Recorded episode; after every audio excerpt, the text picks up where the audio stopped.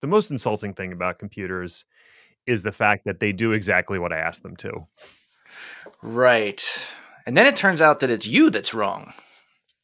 But how could that be? I am never wrong. Well, really, the question is, why would the computer say it like that? That's just rude. Right. I mean, I, I know I'm a fallible human, but you don't have to be so mean about it. I don't, oh, yeah. I don't, I don't like crying myself to sleep. I mean, I'm used to it, but... Yes. Uh, I mean, uh, frequency breeds complacency, I suppose, and all that jazz. Oh, it's just like the unfathomable darkness and inevitability of the heat death of the universe, and plus you have to remind me of typos. And why do you have to use the angry red squiggle? No one likes that. It is, it is not a friendly squiggle. I have noticed that, at least with Google Docs, it, the grammar is the blue squiggle and the spelling is like the red squiggle. So you know which mistake you've made. And they're both mean. They are. Like, I, what would be a less annoying color? Like, blue's not so bad. And I feel like it's less opinionated because grammar is more flexible. You could think I'm wrong, but I'm right. Spelling, less so. That would be a good name for your autobiography. You could think I'm wrong, but I'm right. Oh, I thought you were, I thought it was going to be spelling less so. Oh, or the angry red squiggle. No, that's the episode title. It's not going to twist it. Oh, hello, alleged human, and welcome to the Chaos Lever podcast. My name is Ned, and I'm definitely not a rabbit. Rabbits are small, furry, woodland creatures with floppy ears and cute little tails. I am a silicon-based, quasi-intelligent, hyper-aware autonomous... I mean, I'm a person! I'm a human, not a rabbit. With me is Chris. Actually, is a rabbit. A six-foot-tall rabbit named Chris? Hi, Chris. Harvey? Is that your middle name? That's that's my rabbit name. Chris among Harvey. The, uh, among the wood, woodland folk. Mm. Is that kind of like a furry name?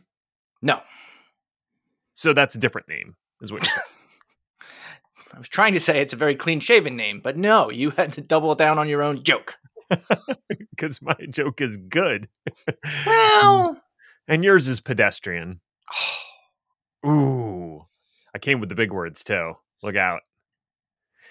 I don't know. That, that hairy joke always reminds me of Night Court. Were you one who watched Night Court? Oh, yes. A, I was. I mean, who didn't? Then, unfortunately, they brought it back, which we don't need to talk about. I refuse to acknowledge that happened. I mean, I will say this for it. It's better than the new Quantum Leap. I also refuse to acknowledge that. Why do you, why are they trying to destroy everything that was great about my teenage years? There wasn't much. Let me hold on to something. Well, I mean, patchouli's still available, so you're probably going to be okay. You do this to hurt me. And I know you do. I don't know what know you could mean. That you know my overall feelings on patchouli, also known as pine dirt. Is that what it translates into? I mean, as far as my nose is concerned, yes. I also just have a general association of patchouli with dirt bags because the first person I ever met that wore patchouli heavily was, he was a dirt bag uh, of the highest variety. Uh, and he hung out with us, sweet teenagers, him being at the ripe age of twenty, which was weird. It's a little Even not then, normal. No. So I think there's just a strong association between that smell and that guy. And it doesn't matter how much time passes, that never quite goes away. Like a lot of smell memories. I guess a better question is, what does wireless communication smell like? Wow. How's Sweet. That for a segue? Well done. Rushed it. Well, if we're talking about predatory behavior, Wi-Fi seven is coming for your children. Do I do I have everyone's attention now? Sweet. Let's chat about Wi-Fi seven. But before we get into that, one quick thing I want to note to listeners. Guess what? We now have a YouTube channel. It's under Chaos Lever. Should be pretty easy to find. So if you want to see our facey faces do the talkie-talkie, you could do that on YouTube. And hey, if you're watching us on YouTube right now, you could stop looking at our facey faces if it's off-putting to you and instead listen to the podcast. What we're trying to say is you've got options. And we know which option is better. But hey, it's twenty twenty-three, and apparently all podcasts need a YouTube channel. So, Wi-Fi seven.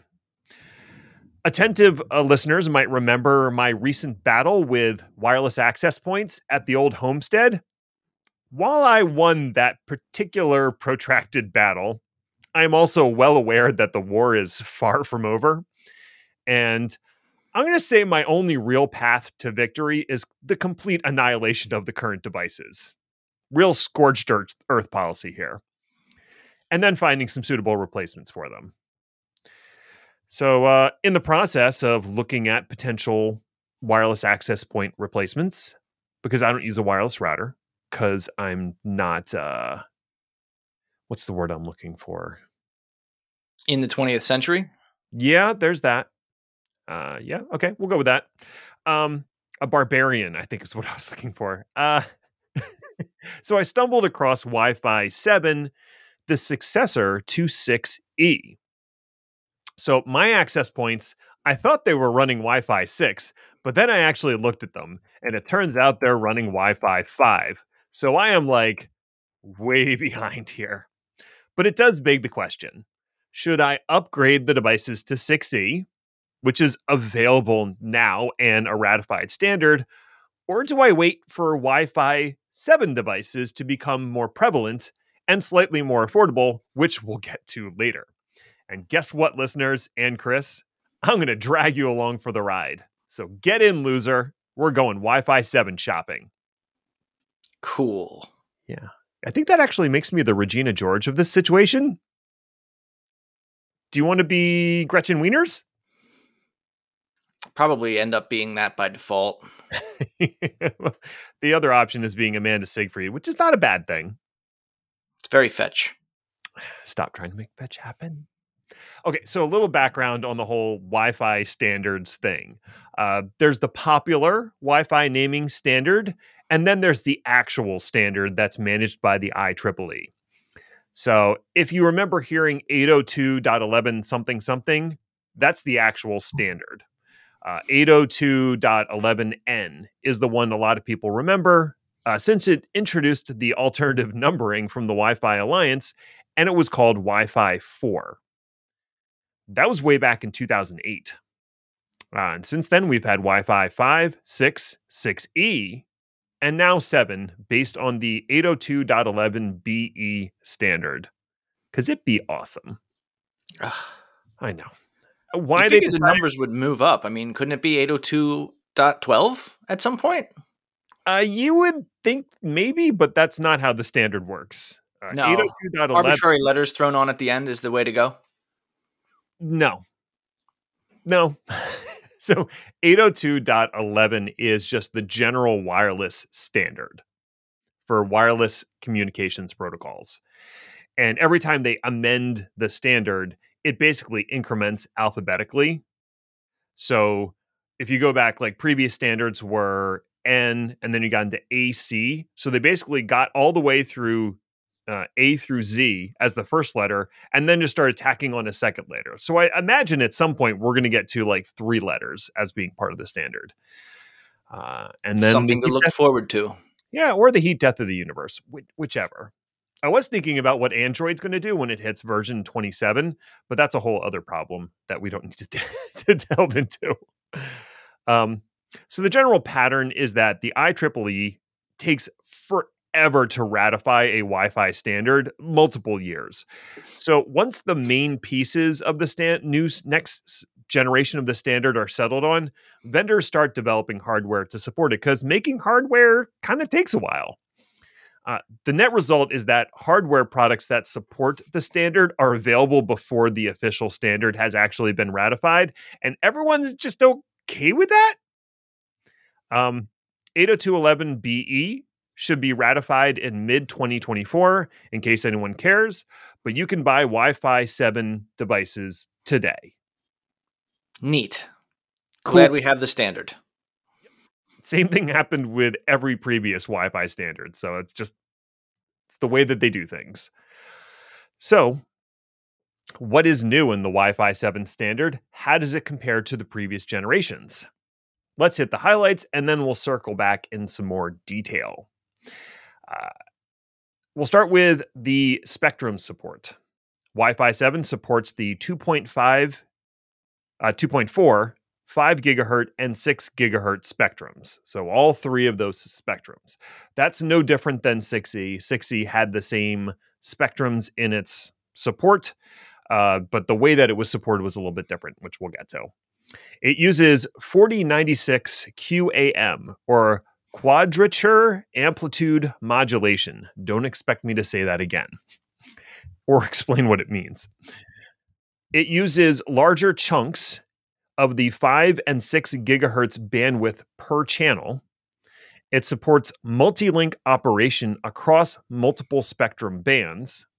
It has lower latency by using multi-link operation. It has flexible channel utilization, and it has a time-sensitive network extension, which I didn't have time to get into, but it's a really interesting application where you If you do have a time-sensitive network, those are typically wired because they're time-sensitive. And this extends that time sensitivity to wireless communications using Wi-Fi as opposed to some proprietary solution, which is important for like manufacturing and other applications. So good for them. Yay. And in this use case, time-sensitive means? It means that uh, it had... things have to be going in lockstep with respect to a specific time code. So you can't, it can't be like eventual delivery. It has to be gotcha. precision delivery. So there are certain applications where time sensitivity matters. So let's expand on some of those, starting with the spectrum. Uh, probably the biggest deal is the way that Wi-Fi seven makes use of available spectrum. If we rewind the clock to the original Wi-Fi standards, uh, probably before some of you were using Wi-Fi, you had eight oh two dot eleven A and B. And this is before they named them Wi-Fi anything. Those would technically be like Wi-Fi one and two. Um, but basically, eight oh two dot eleven A used five gigahertz spectrum, and B used the two point four gigahertz spectrum.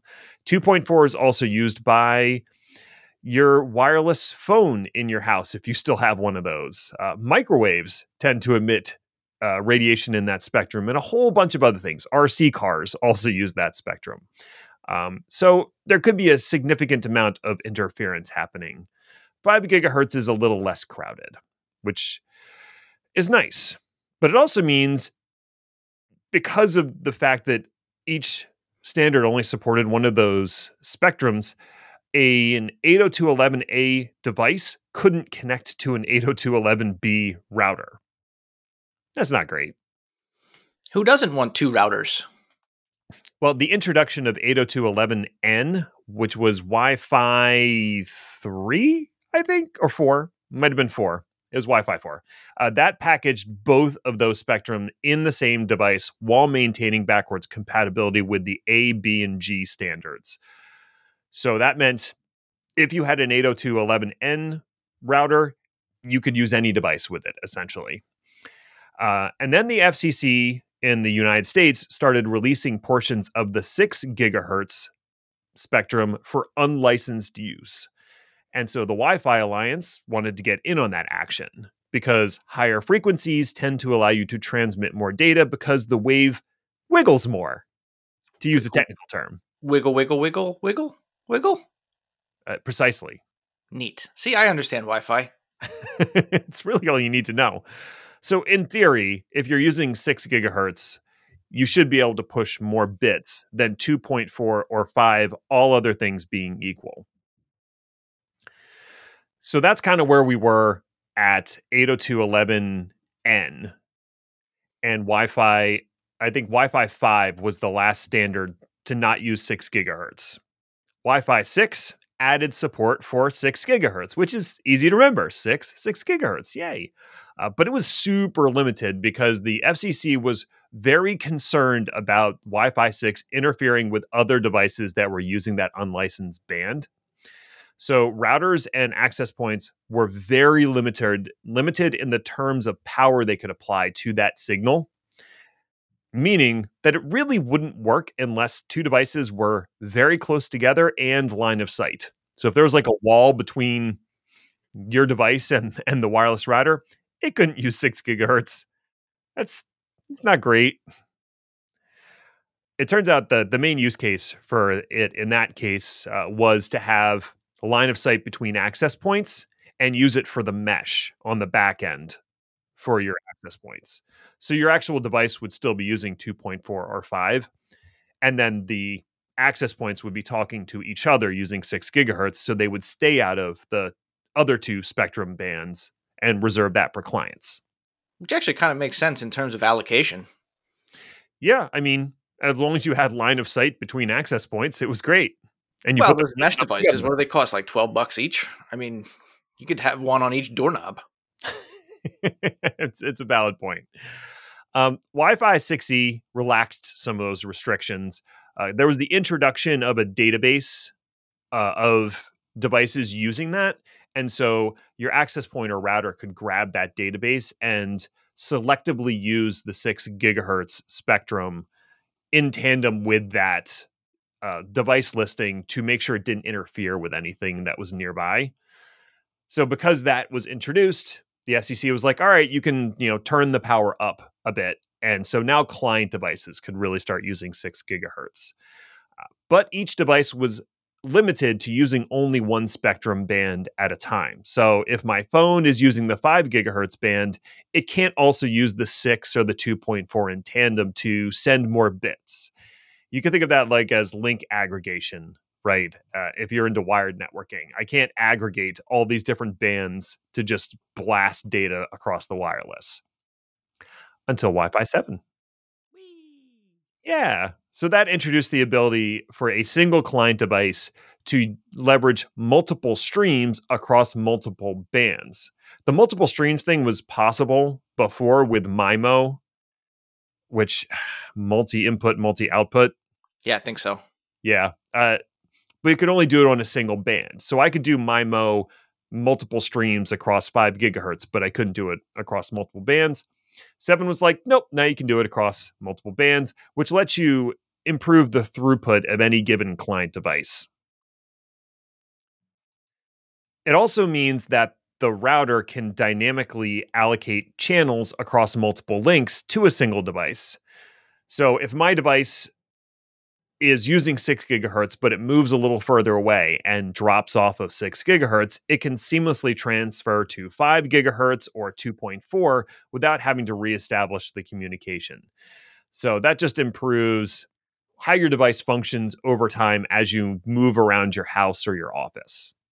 Right. And I take it you don't have to reconnect to a different network like you would in an N router.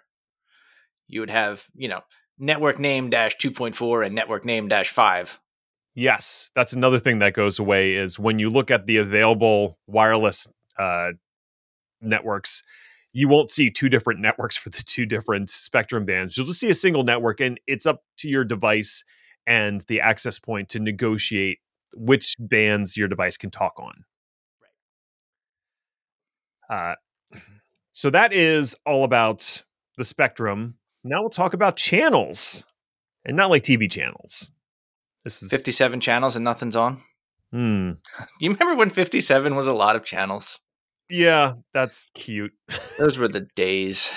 Remember channels being a thing before streaming? Oh. Anyway, so here's a little bit of fun trivia. The two point four gigahertz band came with fourteen channels that were spread from the two point four to two point five range in twenty-two megahertz increments. Now, I'm not going to try to do the math here, but basically what it came down to was that each channel overlapped with the adjacent channels. And so, in general practice, if you were using eight oh two dot eleven B or G, you really only use channels one, six, and eleven. to avoid overlap. And if you weren't in the U S, you could also use channel fourteen. Do you remember this? Yeah. I mean, it's, that's one of those fun things that as you're learning about networking, you find in the advanced settings. Ooh, channels. That's exciting. I'll pick, I'll pick three, which then doesn't actually help you because now you're getting interference from like channel one and six at the same time. Hooray. Yay! Most devices today will automatically pick a channel for you in the two point four gigahertz range. And same thing with five, five gigahertz, which is less of a problem. Which uh, incidentally is one of the reasons that the world famous technical support technique of turn it off and turn it on again works for increasing your bandwidth on your Wi-Fi router. Because what happens is it selects a new, more empty channel. Yep.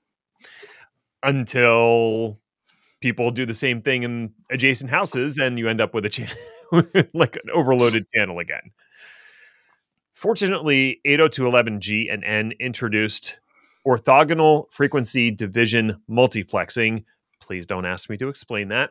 But what it did is it slimmed down the portion of the channel that was actually being used to sixteen point two five megahertz. And that reduced the overlap, which increased the number of usable channels.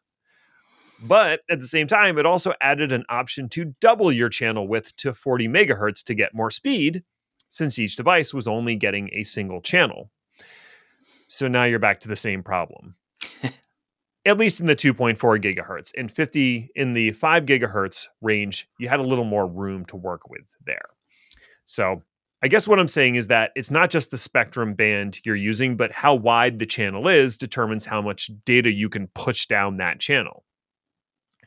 Because five gigahertz and six gigahertz are higher frequency, and they have these wider available channels due to the nature of being bigger numbers, because that's how numbers work.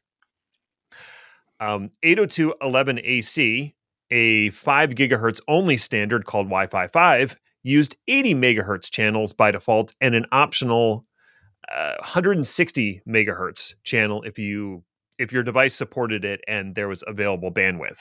That was so amazing you, math that you did on the fly there. I was, that was very so impressive. Good at this. So if you combine that with multiple antennas on the client and the receiver, you could get a theoretical throughput of five hundred megabits per link, which is pretty, pretty good. At least we thought it was good at the time before like Netflix and one hundred devices on your home network. Ironically, they're probably all watching Netflix. I mean, Netflix is on. No one's watching it, but yeah. So how about six gigahertz and Wi-Fi seven? So now Wi-Fi seven uses one hundred sixty megahertz size channels by default with an optional doubling to three hundred twenty megahertz. And it supports up to sixteen simultaneous streams, which gets you a theoretical max throughput of forty-six point one gigabits per second. That's more than five hundred. A little bit. Now, no one's going to get that outside of a lab, and maybe not even in a lab. It is theoretical, but that's a pretty big jump from Wi-Fi five's one point one gigabits per second. Yowza. Yeah. yeah. So with these larger channels, there is the increased chance that some portion of any given channel is going to encounter interference. Our air is brimming with radio waves after all. So that other feature I mentioned, the flexible channel utilization, it lets Wi-Fi seven keep using a portion of that channel, even if other portions are being canceled out or interfered with. That's kind of neat. Yeah. So it can make better use of what, what channels are available to it. The last big piece is modulation, and this is the part that I barely understand. And when I say barely, I mean not at all. I, That's fair. I yeah, I, I tried to read some documentation around it, and there were uh, constellations, phase shifting, Fourier transforms, and other things that all honestly sounded suspiciously like they were plucked out of a Star Trek episode. Like, I'm sure you could invert the polarity or something as well. So what I can tell you is that Wi-Fi six and six E used ten twenty-four Q A M, and Wi-Fi seven uses forty ninety-six Q A M. And that's like a zillion times more better. At least, if not more than that. yes. Uh, to put it in like simplest terms that I might kind of understand is that modulation is how you pack more information into a signal by altering some aspect of the wave that carries the data. So A M radio modulates the amplitude to encode information. F M radio uses frequency modulation.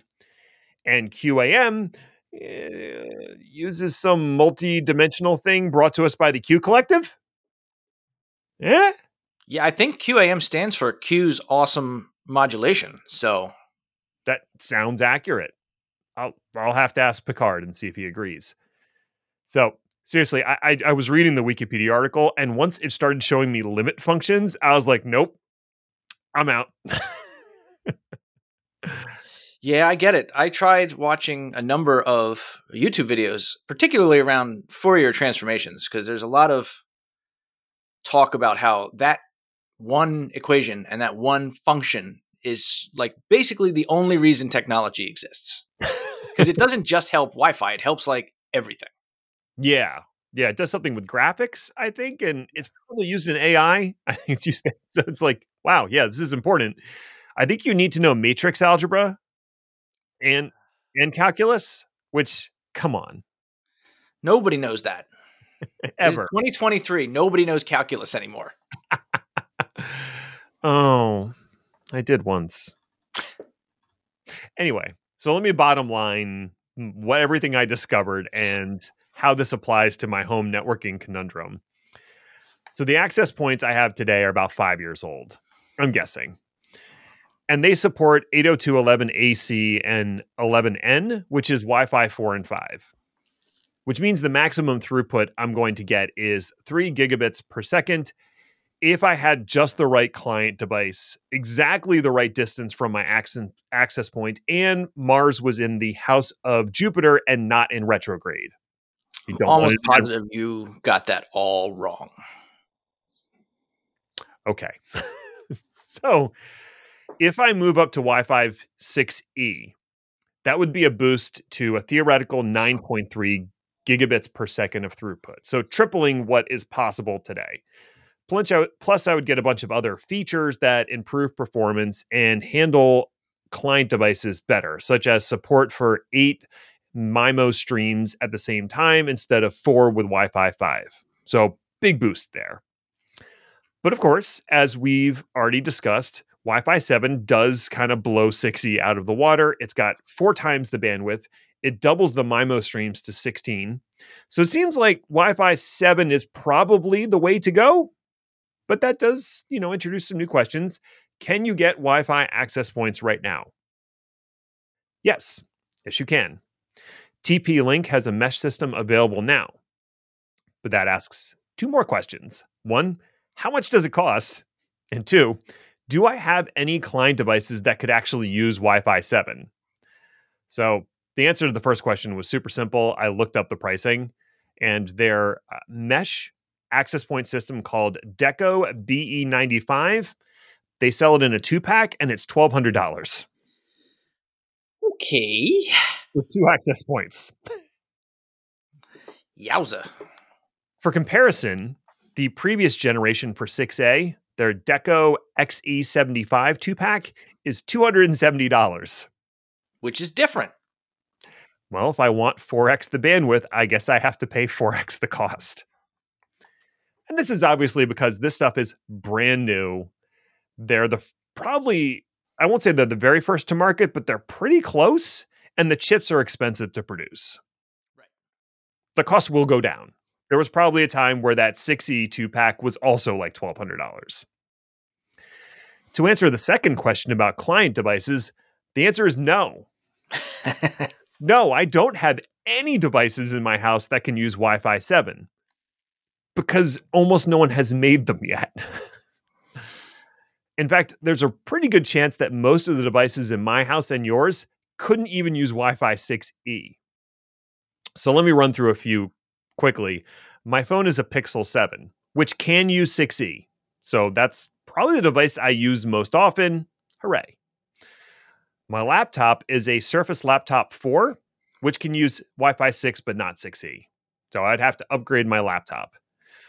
The main television that everyone watches in the house is a Samsung Q ninety A, which has a Wi-Fi five capable card because I didn't opt for the eight K, eight K Neo model.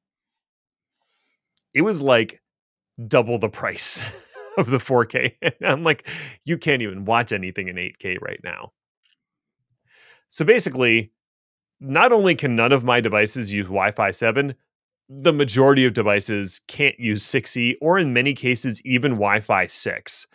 So it would be ridiculous for me to spend twelve hundred dollars on two access points when I could just wait six to twelve months and probably pay half or less as the products hit the market. I also don't plan to refresh my laptop or phone for at least a year, and the kids are not getting new tablets for at least the same amount of time, and I'm not replacing that T V for much longer than that because I got it last year. So, to turn the tables on our listeners, should you get Wi-Fi seven now? No. No, you shouldn't. But if you have to go out and buy access points today, and you don't want to replace them for like the next five to ten years, I guess.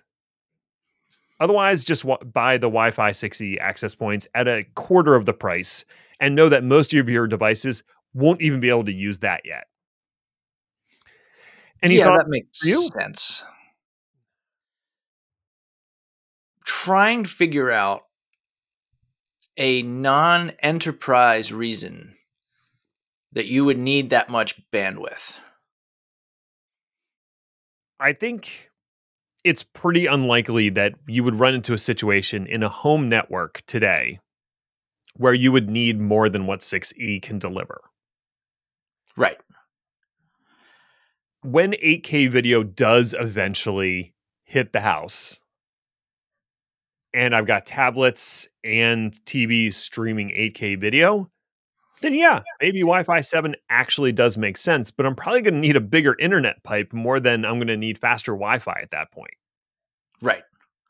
Yeah, the only reason I can think of that it's it would make a lot of sense is if you had like twenty-seven children. Yeah, I don't think. Or you like owned a hotel. What's the thing? You're getting into commercial and enterprise use cases where. Right. And it's likely they won't use this in any type of a production environment yet because the standard is not ratified. You sweet summer child. I like that you believe that. I've decided Tuesday is optimism day. Yay.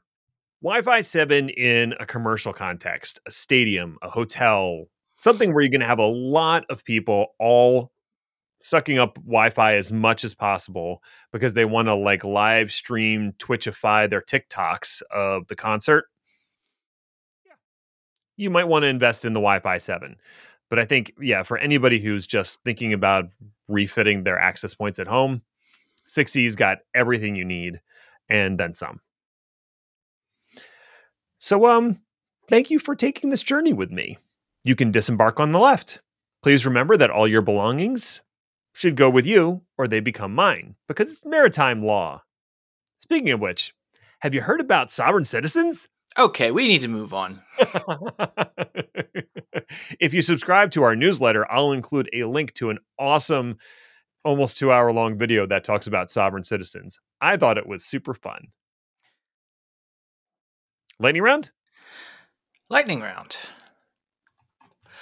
Google still struggling to recover from zone outage in Paris. The Google Cloud's Europe West nine A zone suffered a significant amount of damage back in late April. While the Goog has been evasive on what the exact situation was, terms like water intrusion and fire incident have been thrown around in the press releases. French forums discussing the event believe that there was a cooling pump that failed, leading to a leak of some kind, which then ignited a fire in the battery room.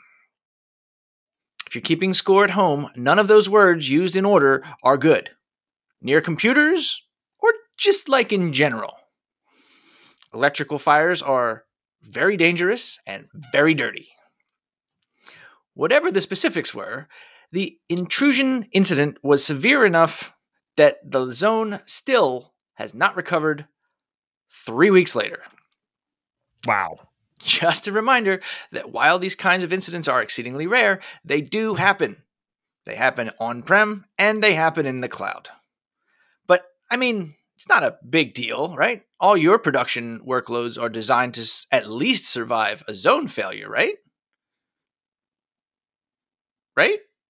I hope you bought that outage insur- insurance we talked about a couple weeks ago.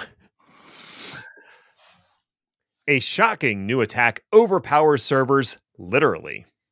It makes them read Foucault. Foucault?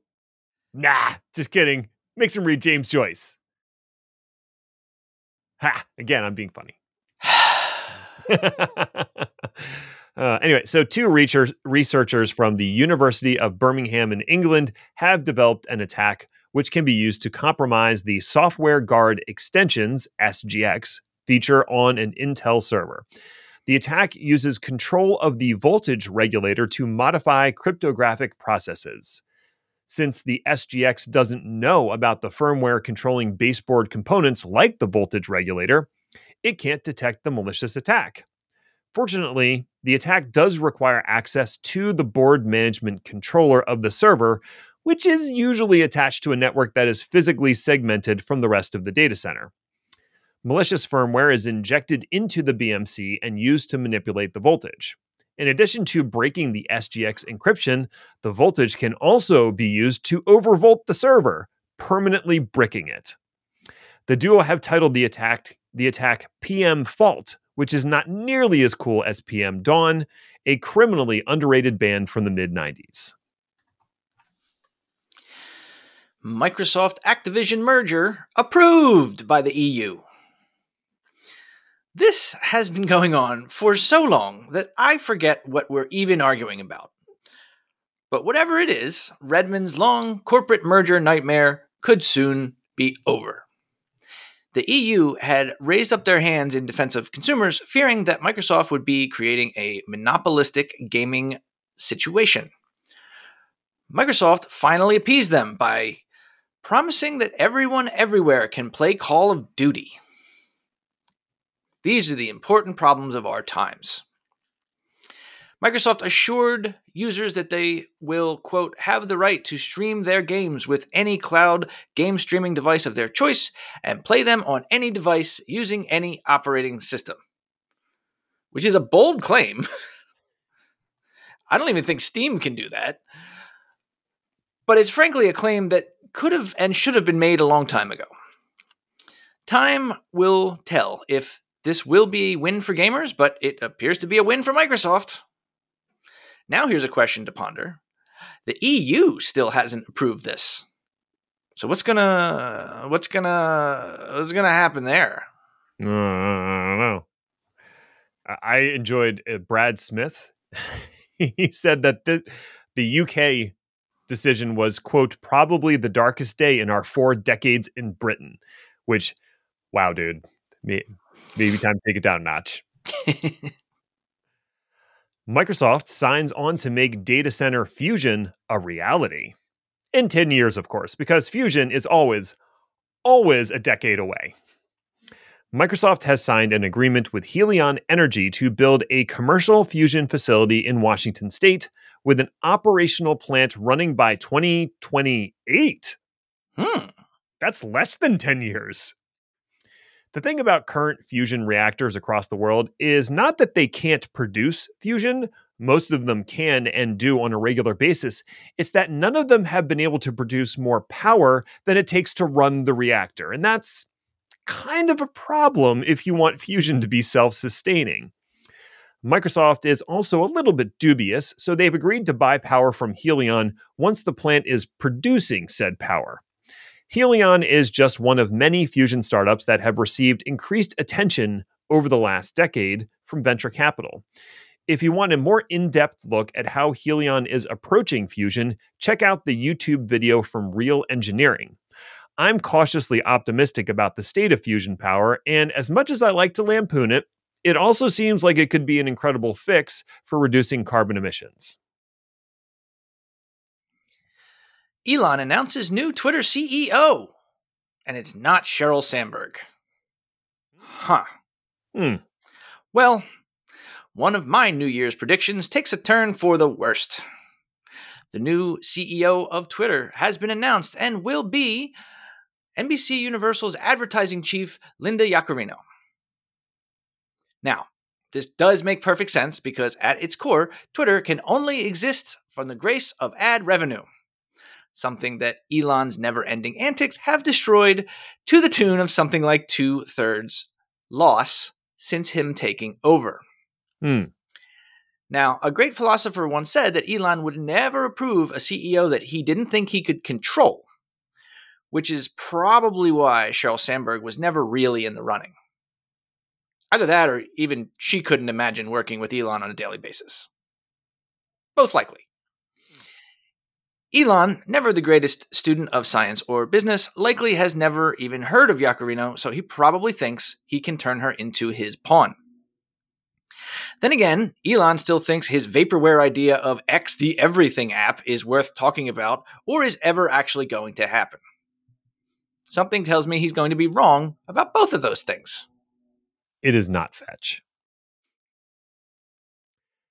Turns out copying other people's stuff willy-nilly might be illegal. What? Isn't that just plagiarism? There's a lawsuit in the District Court of Northern California against Microsoft, GitHub, and OpenAI regarding Copilot and its OpenAI Codex model.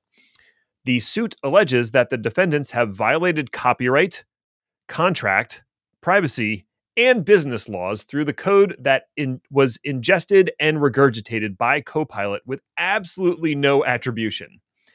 While many of the initial allegations were thrown out by the judge, two of them are still standing. The first is that the Codex is in breach of software licensing terms, and the second is that the reproduced code lacks the proper copyright attribution that's required by the D M C A. This is just the first step in what I am sure will be an extremely long and drawn-out legal battle that may even end up in front of the Supreme Court.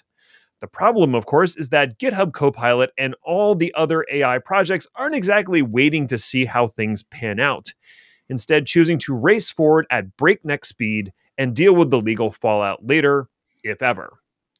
We could say that the horse is truly well and out of the barn, and now we're arguing about what type of hinges were on the open door.